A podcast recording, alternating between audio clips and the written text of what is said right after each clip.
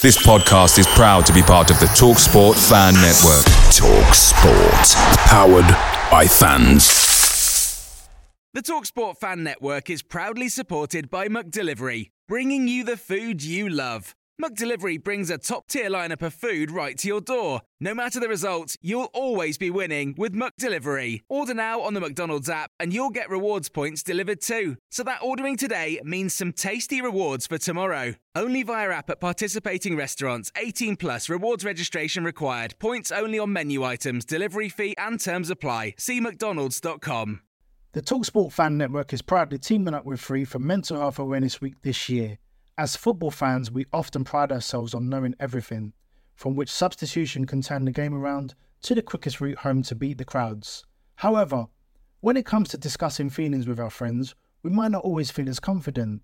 That's why we're here to equip you with the right tools so you can reach out to those who can help.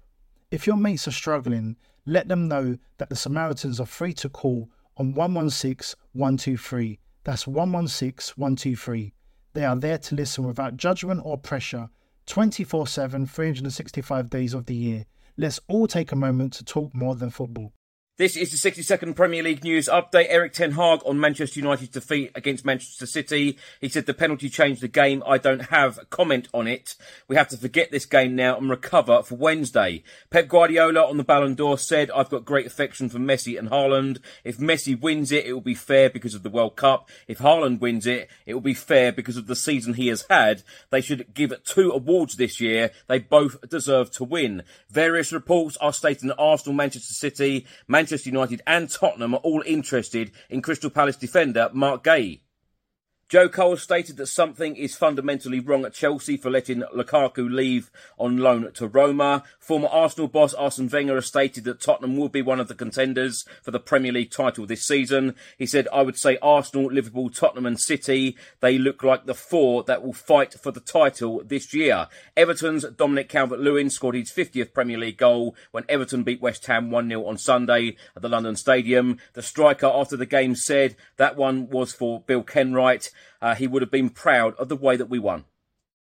The Talksport Fan Network is proudly teaming up with Free for Mental Health Awareness Week this year. As football fans, we often pride ourselves on knowing everything, from which substitution can turn the game around to the quickest route home to beat the crowds. However, when it comes to discussing feelings with our friends, we might not always feel as confident. That's why we're here to equip you with the right tools so you can reach out to those who can help.